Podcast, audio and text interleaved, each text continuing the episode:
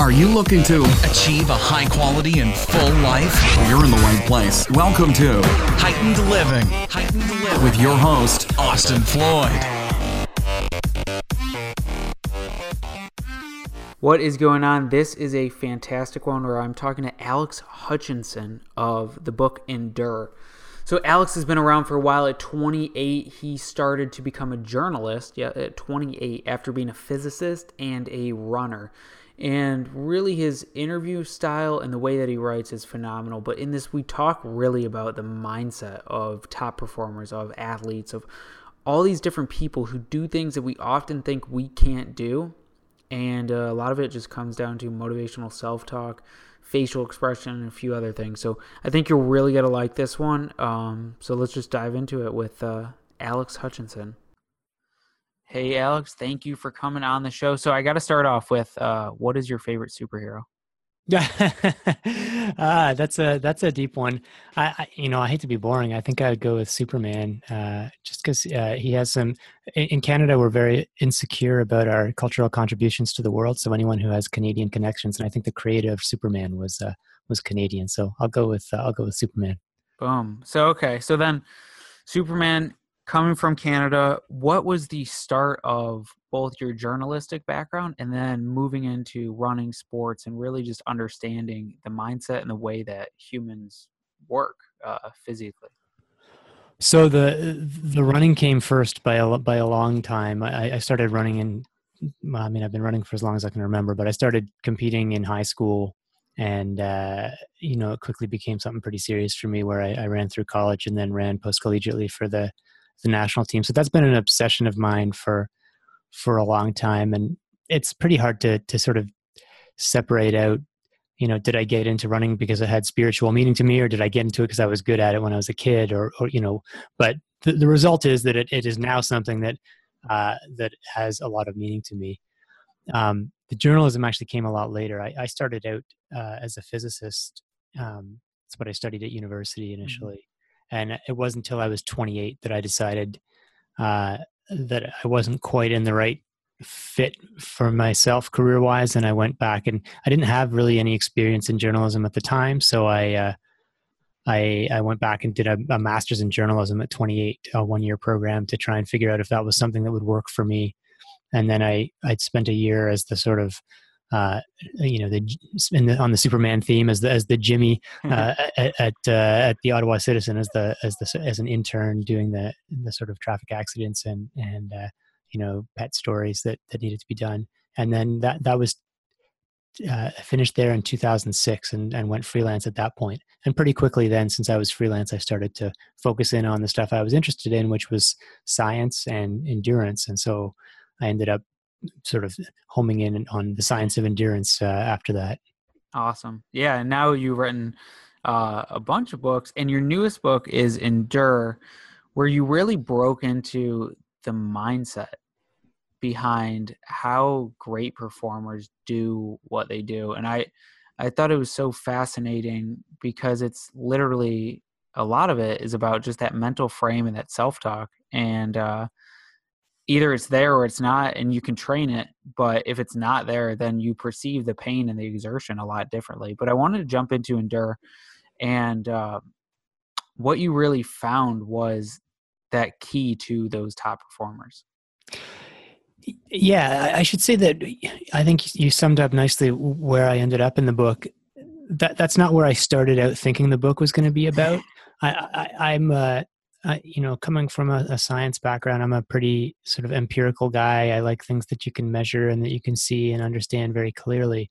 So I've never put a lot of sort of faith in or belief in this sort of idea that oh, if you believe, you can achieve and all that.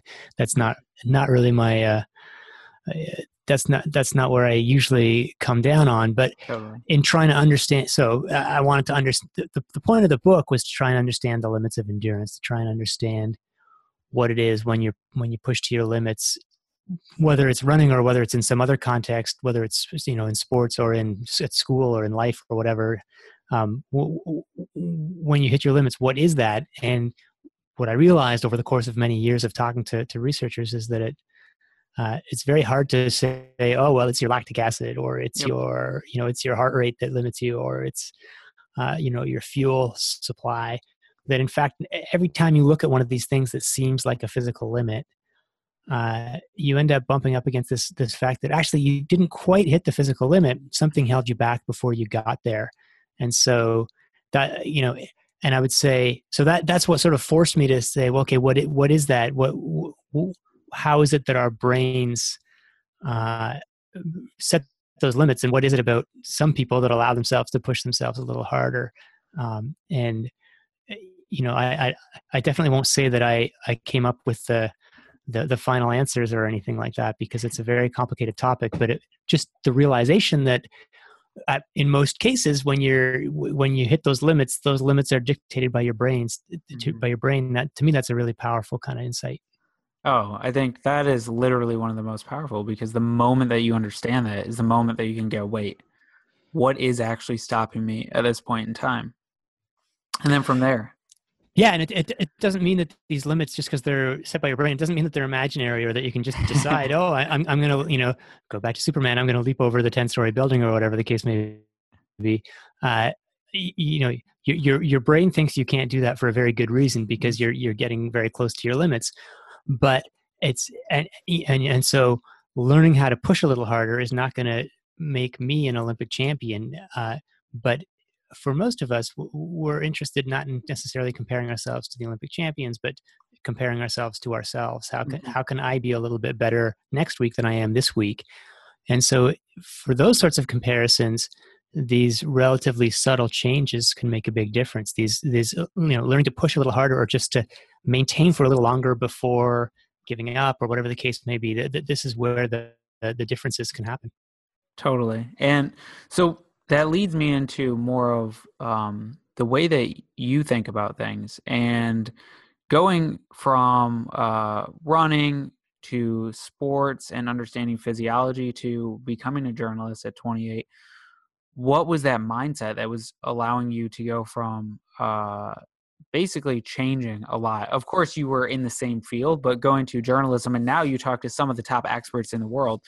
Where was that like hey i i just need to go do this Yeah, it, you know, and it's it's it's interesting trying to reconstruct my thoughts leading up to that change. It, it's always it's it's kind of always altered by the the way things went. Mhm. So it, you know, now my path seems obvious because journalism has turned out great, and I, I I'm really I really enjoy it and I like it.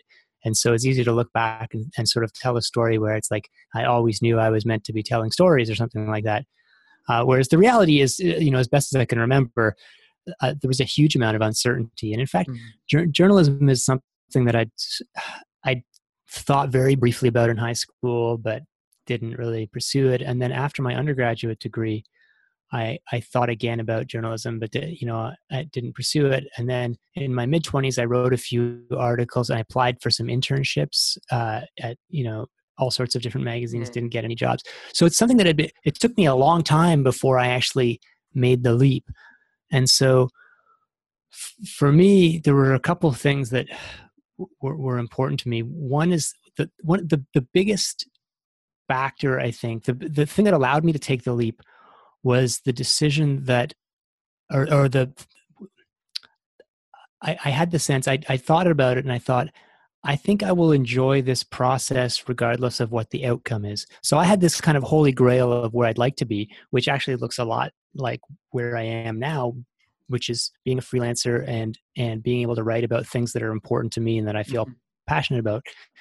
But I thought to myself, if I enter this profession and and success is only going to be judged by whether I manage to write a book or whether I manage to write about things that I want to write about, then that's a big risk. Uh, and, and uh, you know, I'm not sure. I, I'm not sure I would have made the leap if that was my only criterion for success. But I was. I, I thought about it, and I I gathered what information I could about journalism, and I thought I will like the process of trying to get there, Yep. uh, of of trying to do that. And so even if I don't make it, that will be.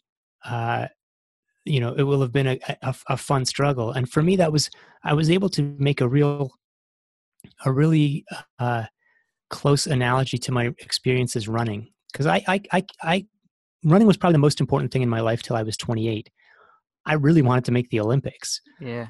And I didn't. And there's a lot of when you talk to people who are, who run and or compete in any sport, but you know, I, I know running best. If you talk to people who run in college, there's two schools of thought. One is by the time you're 21, you know if you're going to go to the Olympics, and if you're not, why would you keep running after college? You know, you've, your mm-hmm. scholarship's done. Like you quit, you get on with other things in life.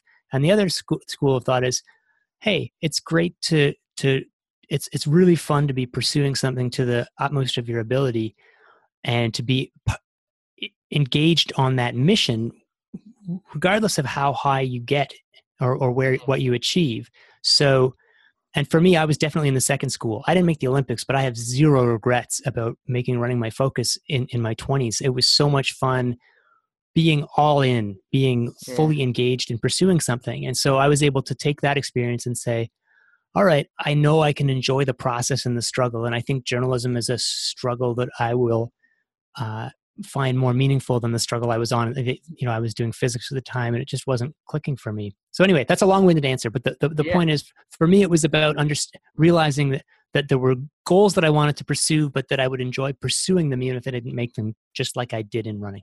Totally. And that's the exact mindset that uh, we were talking about a second ago, which is the perception of what you're doing, the challenge is what plays into if you're going to be able to do it or not. So with you with journalism, it was like, cool, this is got to be like a fun challenge. It's a challenge, but you liked what it was going for, and it was you cracking into the running sphere that you've talked to some of the top people now, and otherwise, it's hard to get to those top people if you're not doing something that's relating to it. So it was that's a, a really cool way to see it like come full circle in a sense. Yeah, and it, you know, like I said right at the at the when you first asked the question, it's like from where I'm sitting now, you can look back and say, "Oh yeah, it all worked out like it was all meant to be." and of course, that's not how it feels when you're on the path. But uh, um, you know, it's funny how those things tend to kind of uh, all come together and seem like it was intended. Totally.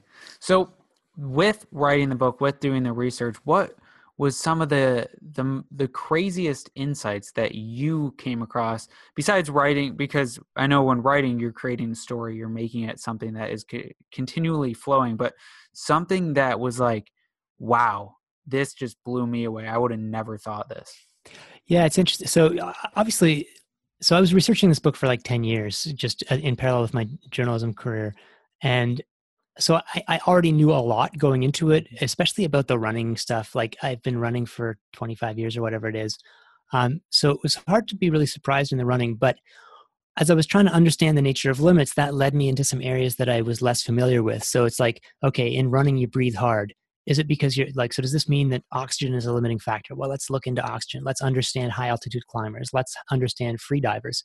And so then I ended up digging into this freediving world and yeah that was that was a total eye opener to me like the idea first of all like that they can dive down you know uh, 300 feet 330 yeah. feet on a single breath with no aids but then just okay let's make it even simpler forget the diving part because i don't know much about how hard it is to go down and up i do know how hard it is to hold your breath and it's like okay you're telling me the world record for holding your breath yep. is 11 minutes and 35 seconds well that just changes my concept of what humans are capable of and especially I, I had a chance to talk to uh, actually after the book came out or after the book was finished, but before it came out, I had a chance to talk to a guy named Jason Hendrickson who has set the the U.S. record for breath holding, which is eight minutes and thirty five seconds, and just having him take me through it, like at four minutes or between four and five minutes is when his breathing muscles start convulsing because yep. his body thinks he's uh, like the, the, the, the, alarm bells are ringing. We're done. You, you know, and his brain thinks you have to stop, but he's able to,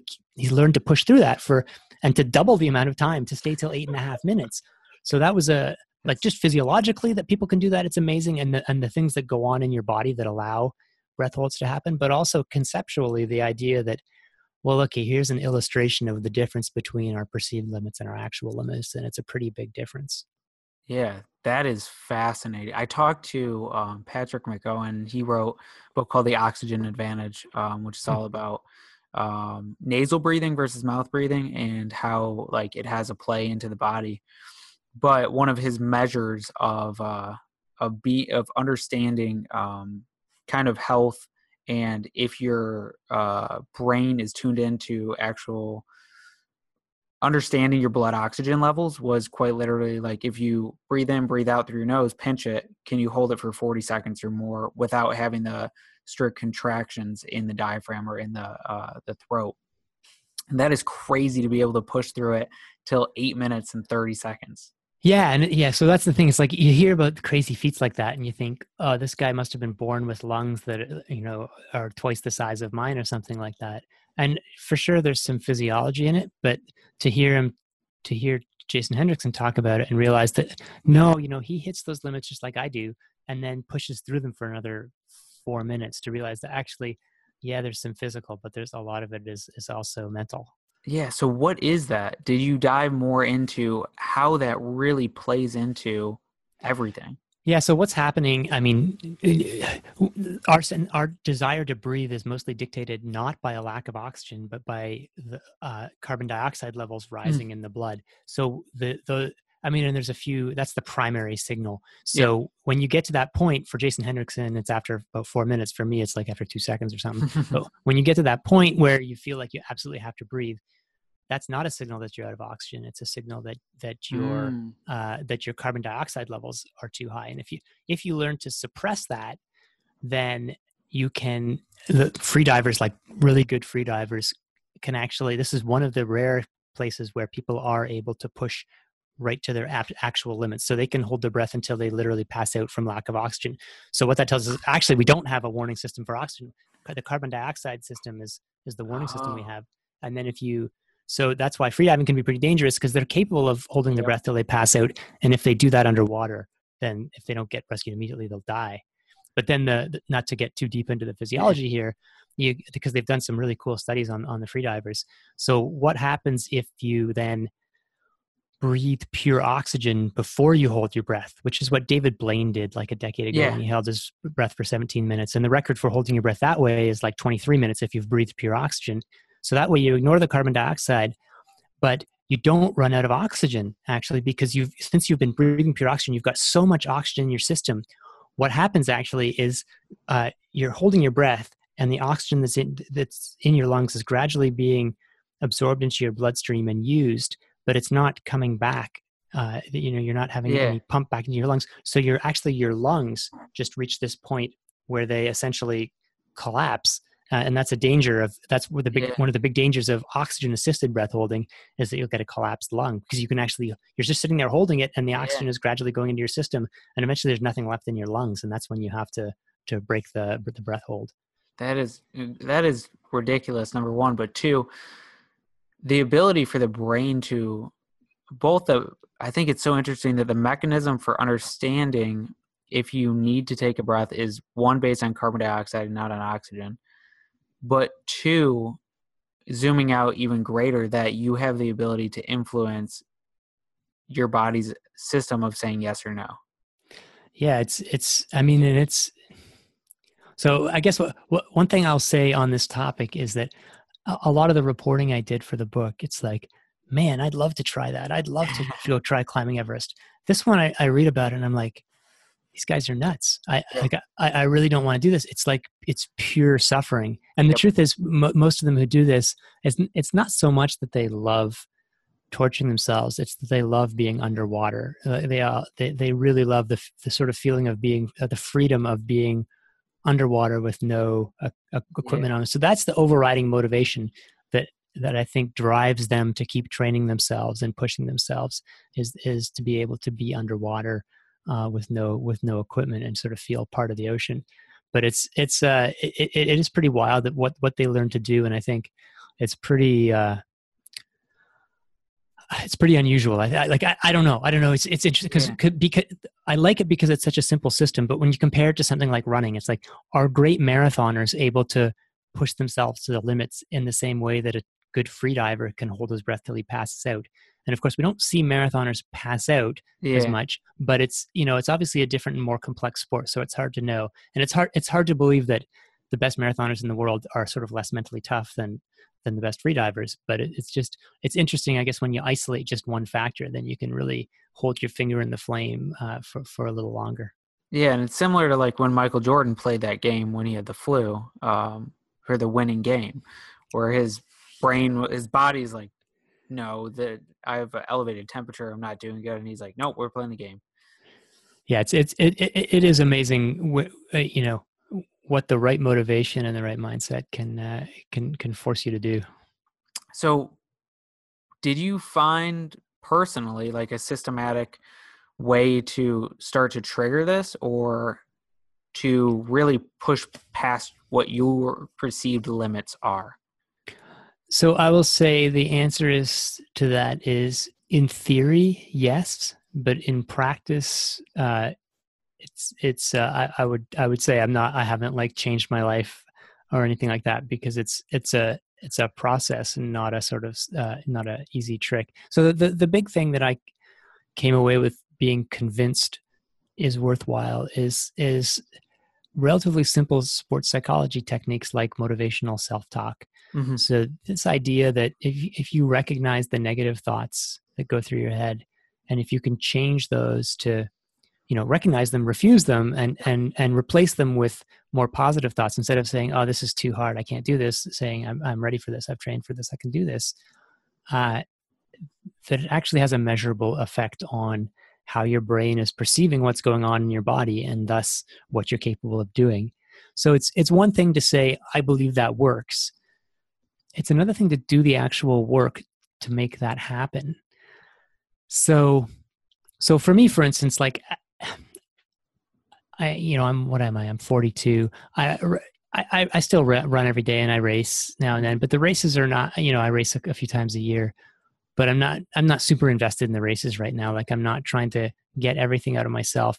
So the motivation to, to put in the work to, to work on my, my mindset is, is, is, is not as strong as it might be. And, and that's the thing. It's like, this stuff takes work. It's not yeah. like, oh, you just have to decide in your mind. No, it's it's it, it's different from going out and you know running a 20 mile run but mm-hmm. you it, it, it takes mental work to change your mindset so I, I I'm, I'm convinced about what works but i i would be lying if i said i had sort of implemented these tricks and i'm 26% more you know yeah. more efficient or more you know tougher or whatever the case may be i but i i do think be you know sort of awareness of how you know your thoughts and even your facial expression can influence your perception of effort that I, am much more aware and i'll catch myself if i'm getting into a sort of negative uh, cycle say you know what alex you know you're not you're, you're not helping yourself by by wallowing in self-pity in this in this situation so so i think that makes a difference but it's uh,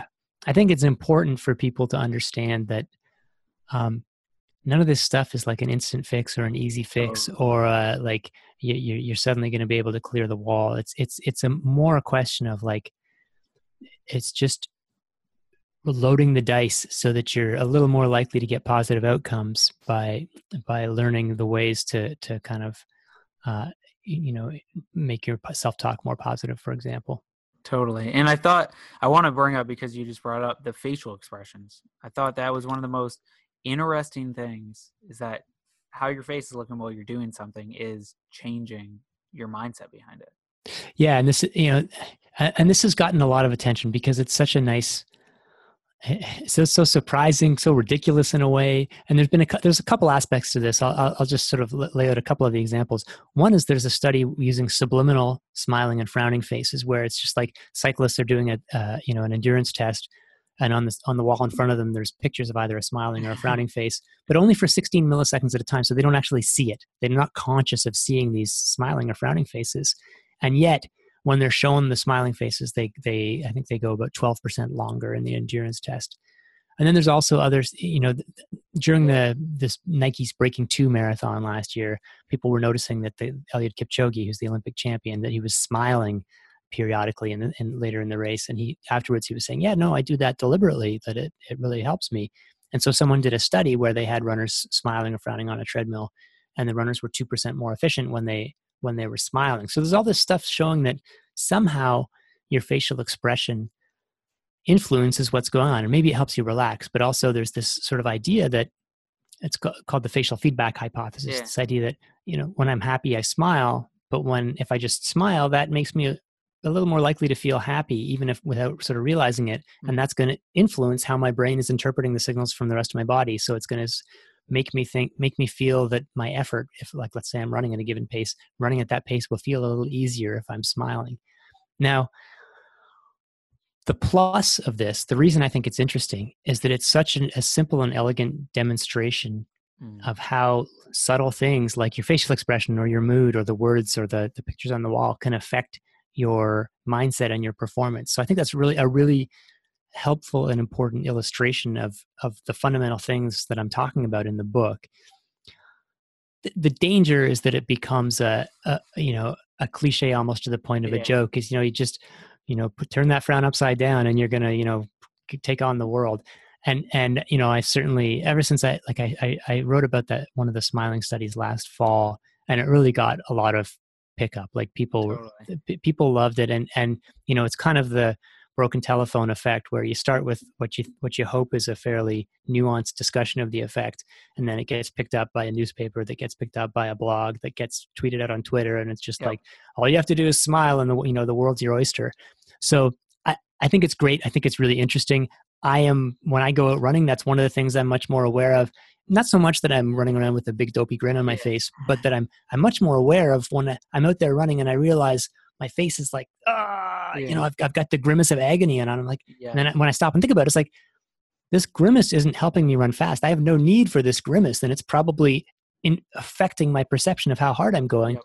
why not just relax my face uh, if nothing else so i think i think it's useful i just i, I I- you know I, I don't want my my epitaph to be he's the guy who said smiling would make everything easy because it's it's not it, it isn't quite that easy Totally. But I mean, even um, when I was in psychology class, they talked about if you have to keep the pencil um, up like on your you, lip. you, you bite it bite it Oh, between yeah, your teeth bite it. Yeah. and that activates the same muscles as smiling and you, then you look at a far side cartoon and it's like man this this, this stuff's hilarious Yeah. uh, compared to if you've got the pencil in your in uh, in your in your lips as if you're sucking on a straw which activates frowning muscles so um, yes.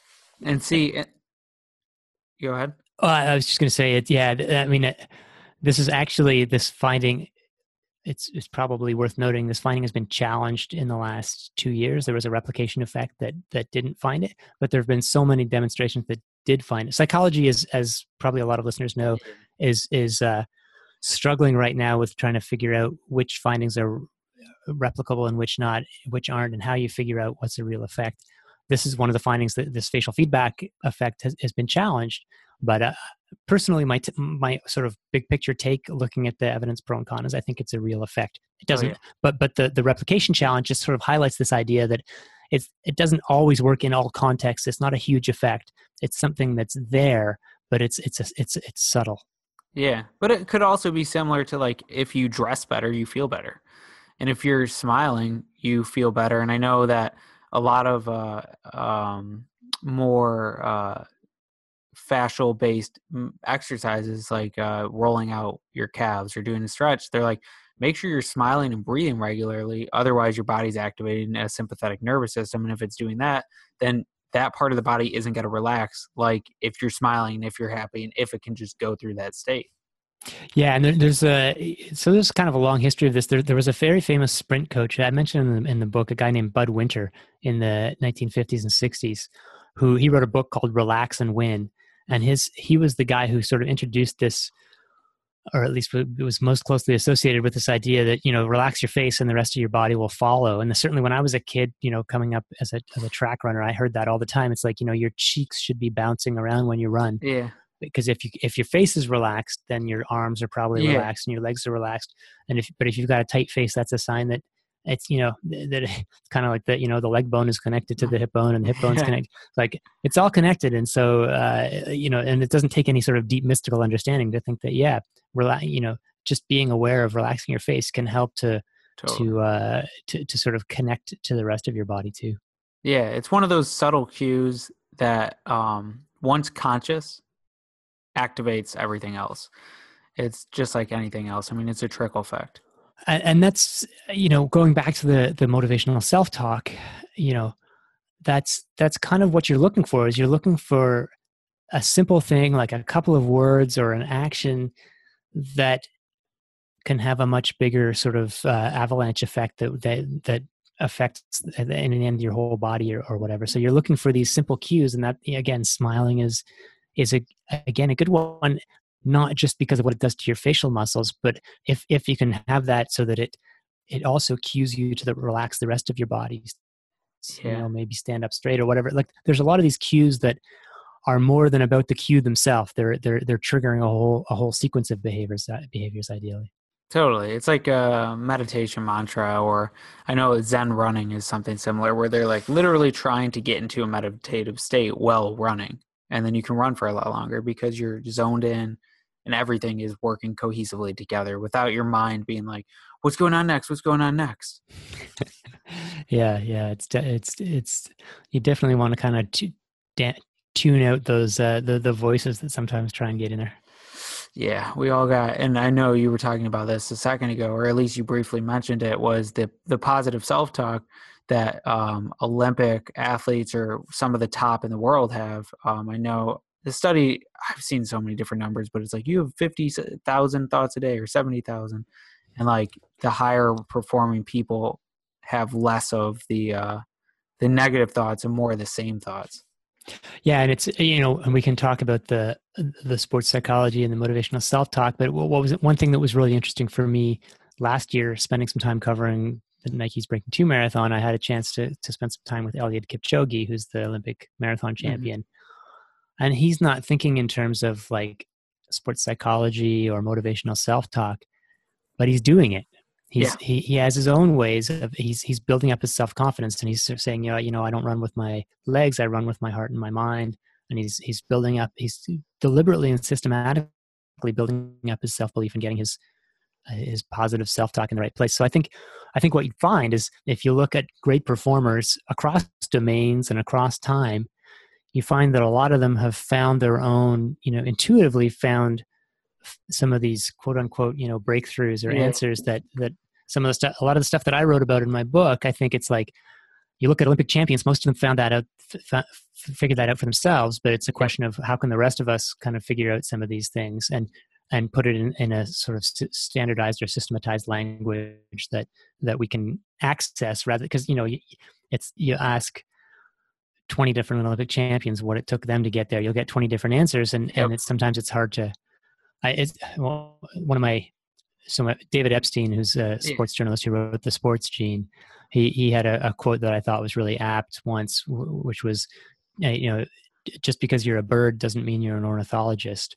So you, you, you, you may be a brilliant athlete, but that doesn't necessarily mean you're able to articulate what makes you brilliant. Yep. And if you ask athletes what makes them brilliant, often they have, uh, you know, as we all do and all would, we all have sort of self-serving narratives that explain why we're so great. You know, I, I'm so great because I I, I was the one who was willing to work harder than everyone else or because I had such incredible natural talent.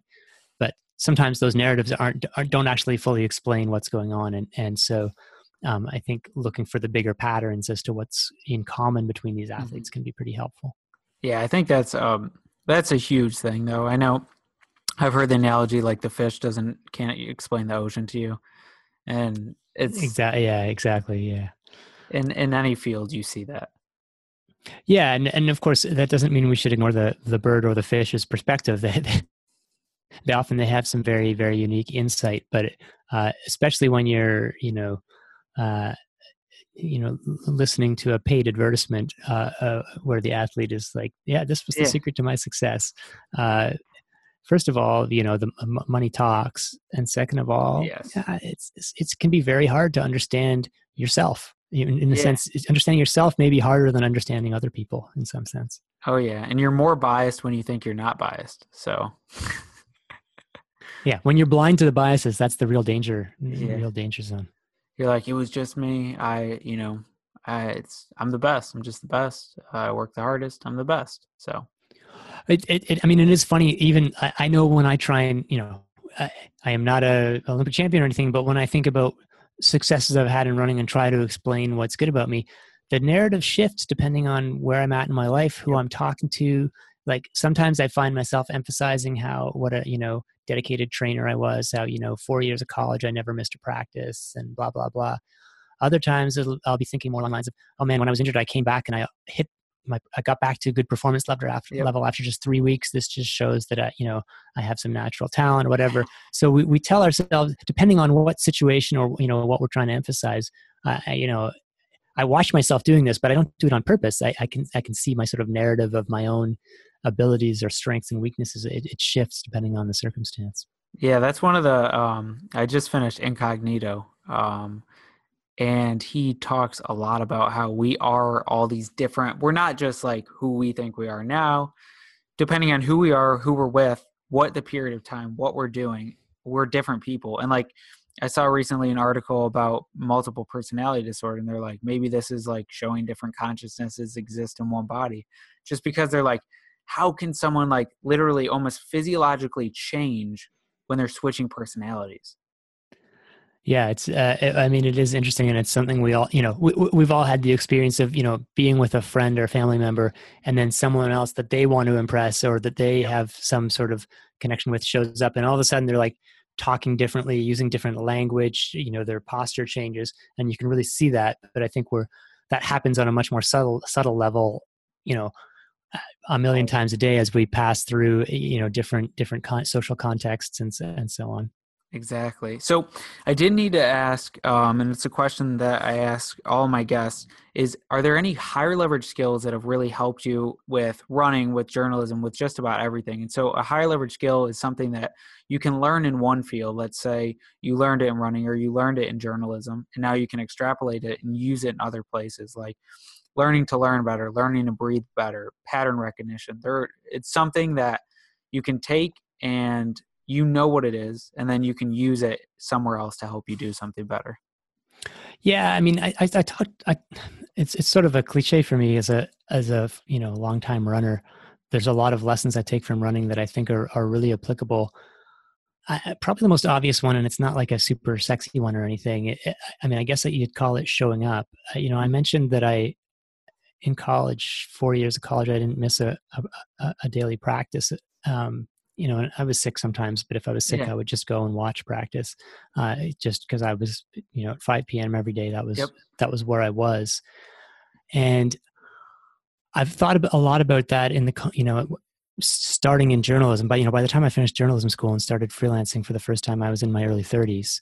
I I was 30, I guess, um, and so you know, I knew I had a long road to hoe and there's a lot of journalism is one of those fields that has a lot of young talented people in it who have the ability to make a go of it um, and there's not that many people who will still be freelancing at 40 Totally. and so one of the things that i think i did really well and it was sort of consciously taken from my running experiences was was showing up for every assignment was not necessarily trying to just like in, in, in running you don't you don't want to win every workout because you, you're not going to be sustainable but uh, every assignment that i had an opportunity to do i did it and, and for the most part i did it on time and i did it with the right number of words and i did it uh, you know at the I, I hit, I was writing about the correct topic Yeah. like i understood what the assignment was and so that consistency um, i think was really crucial f- to me both for getting better i became a better and better journalist because even though even when i wasn't like i will say i started you know my when i started freelancing my, my only contact was or one of my my first contacts was with the editor of the bottom line which is a canada's accounting newsletter so i was writing about freelance accounting or I was, writing, I was reading about accounting, which was not what I, Yeah. you know, I, I gave up a, a reasonably sort of good job as a physicist to go and, and be a freelancer going to accounting conferences and writing about accounting, which I knew nothing about and which is kind of like the, no offense to any accountants out there, but it's the, the sort Yeah. of cl- cliche of boringness. yep. But I, but, but I showed up and I, and I, I, I did those assignments and I did them consistently and well and, and earned the trust of editors and got better at bet and better at, at doing what I needed to do. So anyway, so that's a long-winded answer, but but I, it's like, and it's not a sexy answer, but I think no, it is. Just like that, it's it's really one of the things I took from running. It's it's just you you don't you don't win it. You don't get really psyched up and say I want to be the, cha- the the champion of the world, and you don't achieve that in a week. You Yep. achieve you achieve that with sort of measured, steady consistency. Yeah. Show up and realize that there's no overnight success. yeah and and and and i guess just back to what i said before which is the other thing i took from running is that show up and enjoy the process of showing up even Yes. if it's not going to be intrinsically uh it's you know getting waking up and doing your 10 mile run in the morning when you're already tired and and, and still have to go to work it's not like uh, you know eating a birthday cake or something like that eh, but you you find joy Yeah. in the process even if even when the process is challenging Yeah, and it's it's also um, what it seems like is uh, you're you think more about it as I'm here now. This is what I'm doing, and not what a lot of people I think would um, would like to change, which is I'm here now and I'm thinking about what I'm doing later, or I'm thinking about in five years I'm the pro already. Like, why am I not there already? But instead, Yeah, I mean, and, don't get me wrong. A lot of those ten mile, you know, rainy ten mile runs in the morning, I was daydreaming about a potential future, but it never became the the the sort of focus or that this will be only be worthwhile when that happens. Uh, it's and you know, and again, now that I'm you know I'm a little older and can look back with some context, it's like man, some of those Sunday morning runs with my friends, you know, two miles at a at a at, Yeah. or two, two hours at a you know challenging effort, but with a, a bunch of good friends who I, who are sh- on a shared journey with me. It's like, yeah, you know, I love that. Those were those are some of the great moments of my life. Not not the not going out and partying, but but being out there on a shared mission with them. Yes, and that is uh, both the collective identity Ubuntu, which in African is like group collective consciousness, Hmm. um, but also um, I'm huge on experiential time and understanding the implications of the more that you go and you have these actual good experiences, that's the enriching life that you can look back and be like, it's amazing. Versus like, cool, you went, partied, you got drunk, you think that you had a fun night, but do you remember it? No. And is it going to be something that you put on your wall or show your kids? Mm, Probably not. Yeah, uh, it's interesting. I've I've been uh, I I watched a couple online speeches by Jesse Itzler about and who's you know keeping track of how many night or how many days he has left until he, he reaches his average life life expense, expectancy, and Yeah. he wants every one of those days to be memorable and interesting and worthwhile.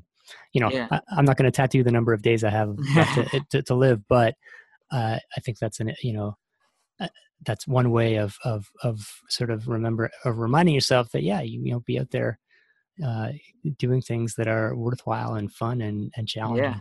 Yeah. And uh, Wait But Why is this awesome blog, but he wrote about like how many, uh, if he eats this many chicken wings, like in this amount of time, like how many chicken wing meals he has left, how many like visits with his parents, like all this stuff. And it was, it's very surprising. Like mo- for most people, you spend 90% of your time with your parents by the time you're uh, out of college. Huh. And it was like, oh, wow. Well, that's a huge. I mean, you only have ten percent of the time with your parents theoretically left. Yeah, you got to enjoy that. Exactly. So, is there anything right now that you're currently questioning? And so, this could be politics, religion, the way doorknobs work, whatever it is that most people in common consensus are going, yeah. And you're like, I just really don't think it works that way. uh, well, not to be too self-focused, but you know, a big thing that I'm questioning right now is is what the heck I want to do Yeah. with the rest of my life, uh, or you know, in the more immediate future, with the next five years of my life.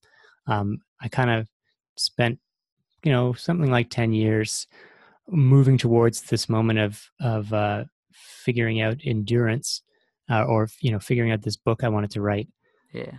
Um, I don't know if uh, so. There's kind of two possible paths. One is I keep writing about endurance and just sort of keep saying variations on the same thing, or the other is I sort of start from scratch and find something else to be passionate about. Both, both. You know, I don't think I'll follow either of the full extremes, but Yeah. but I, I don't know where where in the middle I go from there. Whether I want to want to reinvent myself in some new way, or whether I want to continue along this path. So I, I'm actually I've kind of given myself at least to the end of the year to not even try and answer that question because I'm just not even close to answering it. I don't I don't know what I want to do next. Uh, but um, yeah, in terms of uh, you know bigger picture things that I I'm wondering about, you know the the the current state of the world prompts a lot of uh, Oh yeah. thoughts about how how people can live together and and uh, you know how what what the what the path forward is to and and uh, you know how much I can make the rest of my life about me versus how much I should be thinking about, you know, Yeah. bigger circles and how big is that circle? Is the circle seven billion wide, and and what- what can we do to to broaden that circle? Yeah, that's that's a huge one. First, I think everybody needs to experience at some point in time the ability to give themselves time to really sit back and think freely about what they want to do, where they want to go. And I think that's awesome, especially since you one set a deadline so you'll come up with exactly what you want to by then, but you don't have to have that. Yeah, uh, you know, just on that topic, uh, and uh, not to be self-indulgent, but I will say, I was very, very lucky um, when I was 24 and 25. Mhm. Um, I had gone to grad school in Britain, and then I didn't know what I wanted to do at that point. point, and I moved back in with my parents. So that's where the real luck is that I was in a situation where I, my parents were willing to put me up for for a year.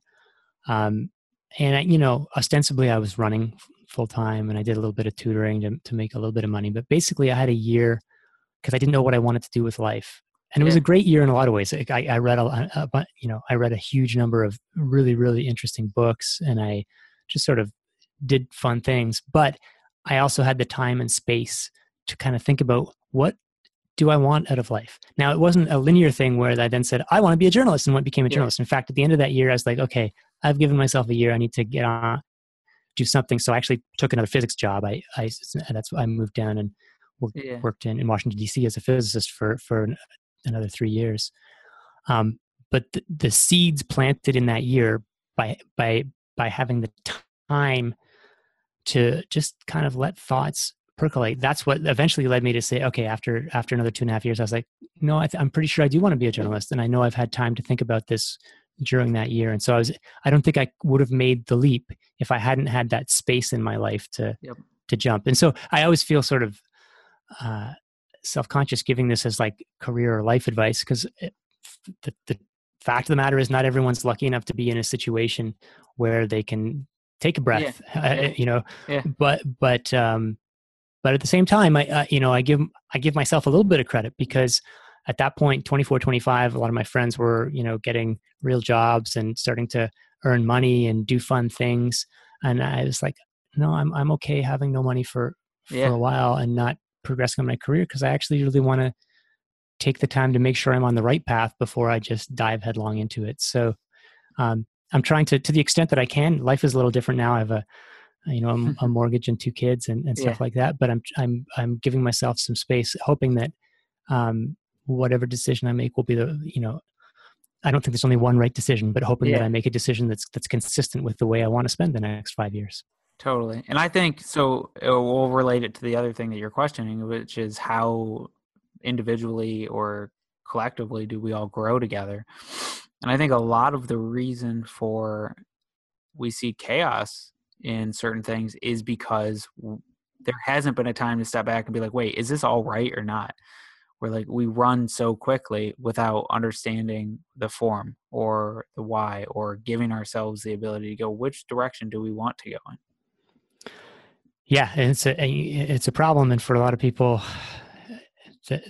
again like Yeah. it's hard to imagine having the time to, to to catch your breath and think when you're just trying to focus on you know the next month's rent or or paycheck Totally. or whatever the case may be so it's a it becomes a cycle that's very hard to break out of But, Yeah. uh, Yeah, if you're not constrained to cities and you look up Nomad List for anybody who's listening, he literally gives you the cheap, like everywhere he goes around the world, and he gives you the safety, the food, how cheap it is to live for a month. If you're eating three out three times a day, it is phenomenal. It's awesome. that's cool it kind of makes me wish i was 15 years younger and uh, no mortgage he, he's he see like the best places of course is like the philippines thailand like those areas it's like uh he even like documents what areas are like the hipster area what areas like the, the wealthier people who like eat better dinners like it's very interesting one guy created it himself. But it's like everywhere in the world. You look at like san francisco it's like 6500 for a month. Ridiculous. You look at the philippines $900 whole month and that's eating out three times a day. Oh man. Yeah. it's crazy so What were you gonna say? I was just gonna say, uh, uh, I'm just remembering my apartment in suburban Washington D.C. in a, a, a suburb called Riverdale, Maryland. Mhm. Uh, I guess it's now 15 years ago, but I was paying $625 a month for quite a nice uh, one bedroom apartment, and I, I I probably spent 300 bucks or less on food.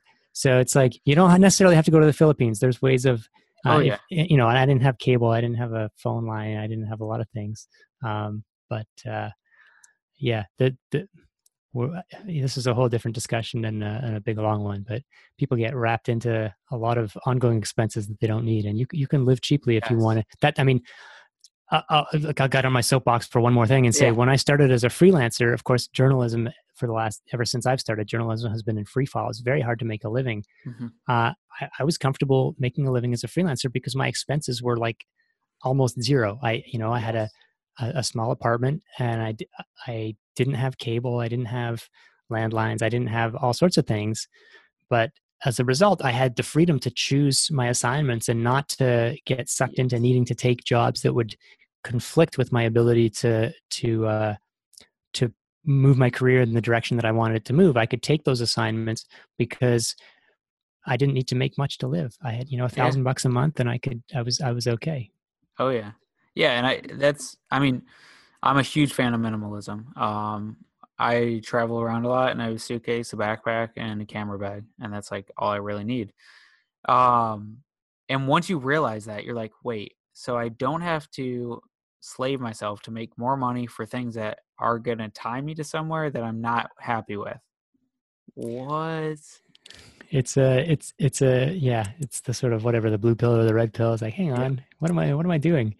Um, but yeah, it's, and, I- and I say this, you know, I'm, I'm not just to make sure I'm not sounding like I, I, I think I know everything. I'm, I say this from a house that I, I, as I said, I have a mortgage now and Yeah. um, and I, and the, the house is filled with crap. Um, we still try and live pretty cheap because we don't have that much Yeah. money, but but uh, yeah, it is. It's it's so easy to get tied down by a bunch of like, uh, you know. And I look, I'm looking out the window right now behind my computer, and like, oh, so much lawn care that I need to do that I'm not doing. It's like, but hang on, I don't want to spend my time doing that. Why do I get? How, how do how am I letting myself get tied down into things that are not conscious choices of how I want to spend my time? Yeah. Yeah. And that's the biggest thing that you could ever make is a conscious choice and what you want to do with the time that you have. Yeah, no judgment on people who love their lawn care. It's it's as long as you're making that conscious choice, and it's not just like, oh, well, there's a lawn there. I guess I need to do Yeah. X X things with it. Yeah. Yeah. The people who go out and they're like, oh my God, you see my new fern? I'm like, oh my God, it's an amazing fern. Like- it's beautiful. Yeah. so is there anything that you're obsessed with right now? Hmm. Probably the biggest thing that I, I keep thinking about is I, I need to get back to the into the wilderness, into the wild. Uh, it, it gets a lot harder. I'm living in a city of you know Toronto's a city of four million. Yeah. Uh, it's uh, tons of there's wilderness that's not too far away, but the traffic makes it very hard to get there without a pretty big. You know, if you try and Yeah. head out of town on a Friday, it's pretty miserable Yeah. and uh, and you know I have a two year old and a four year old, so I can't just sort of uh, like in the olden days. If I if I wanted to go somewhere, I just went because I I don't I don't have a de- you know a day desk job Yeah. or a day to day job or anything. But it's much harder to organize that. But I think you know in the spirit of what you were saying about simplicity. Uh, for me, that's one of the beautiful things about being in the woods for a week, you know, canoeing or, or backpacking. It's like I've got everything I need on my back. There's nothing that's distracting me because all I need to do is find shelter and, and cook my meals each day, stay dry or whatever. And um, to me, it's always been hugely restorative to get out there. And I'm I, I haven't really gotten a good wilderness trip in in I would say two years now, and it's um, it's that's becoming an obsession. How am I how am I gonna how am I gonna get out there? Where how am I gonna find some time to uh, just get away from everything? Totally. And that is very similar to taking the year off. If you get one good week, or it could even be less time, where you're just in the wilderness and it's just you, maybe some really close friends, and you get to live with just what you have, you will reevaluate everything you do, why you do it, and what you actually need to live, which is not as much as most people would think. Yeah, there was a book a couple years ago about by a guy in Britain called about micro adventures was his his term, and he was Oh, making cool. the points like everyone gets hung up on like where where am I going to find a week, and he was like, just get on the train, you know, pack with a back with a sleeping bag in your backpack or a bivy bag or whatever. Uh, he was in Britain, but he he made some videos of it of just like going, you know, he going f- directly from a conference out and just sleeping on top of a hill somewhere outside the city. Uh, you know, he's sort of a sort of tacit advocate of Yeah. forget about the rules of whose property it is. Just do do it respectfully and do it quietly, and you won't get busted. um, and but but but the the larger point was it's like, yeah, a week is great, but you know what? Six days is still pretty good. Five days is okay. Yep. And if worse comes to worse, you know, one night's not bad.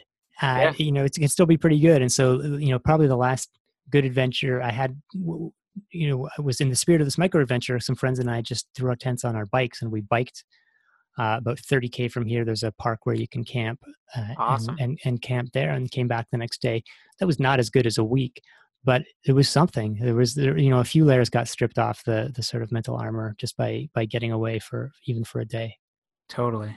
And just that that the ability to be in nature, nature bathing or whatever they call it, whatever it will be. Yeah, there's some trendy words out there, but you know, you know what, what, I, there was a New York Times article on nature bathing just a couple days Yeah. ago, and it's like I, I sort of cringed a little bit reading it, but I, I totally agree with it. I just kind of cr- cringed at the at, Yeah. at the you know encroaching trendiness, but uh, Ah, but yeah. for sure, it's it's uh, there's a lot. There's some pretty deep connections to to nature. I think to that if you can surround yourself in it, you'll get something out of it.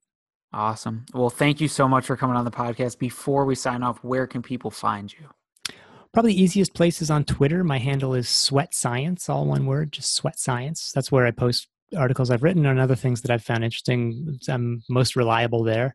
Um, I do have a website, alexhutchinson.net, with uh, you know if you want to look at my CV or whatever, uh, or uh, more. De- or yeah, I have some old articles, favorite ar- old articles posted there. But uh, yeah, Twitter is is a is a good place to connect. Awesome. Otherwise, at the end of the year, we'll all be looking forward to what you got, what you decided. no, no, no. That's when I start thinking about it. Then, then the clock starts again, and I get Yeah. another year to decide. well, just one more. Maybe it's like that five more minute rule when you're in the shower. You're like, ah, just five more minutes. Okay. Yeah. Three, two, not. I didn't start. Reset. Yeah. awesome. Yeah, we shall see. Awesome. Well, thank you so much for coming on. Okay, well, thanks. It was fun to uh, to uh, explore some unexpected uh, corners. Awesome. Thanks so much for listening to this episode of Heightened Living with your host, Austin Floyd. If you enjoyed today's episode, please leave a review and subscribe. And for more great content and to stay up to date, visit HeightenedLiving.com on Facebook at Heightened Living. We'll catch you next time.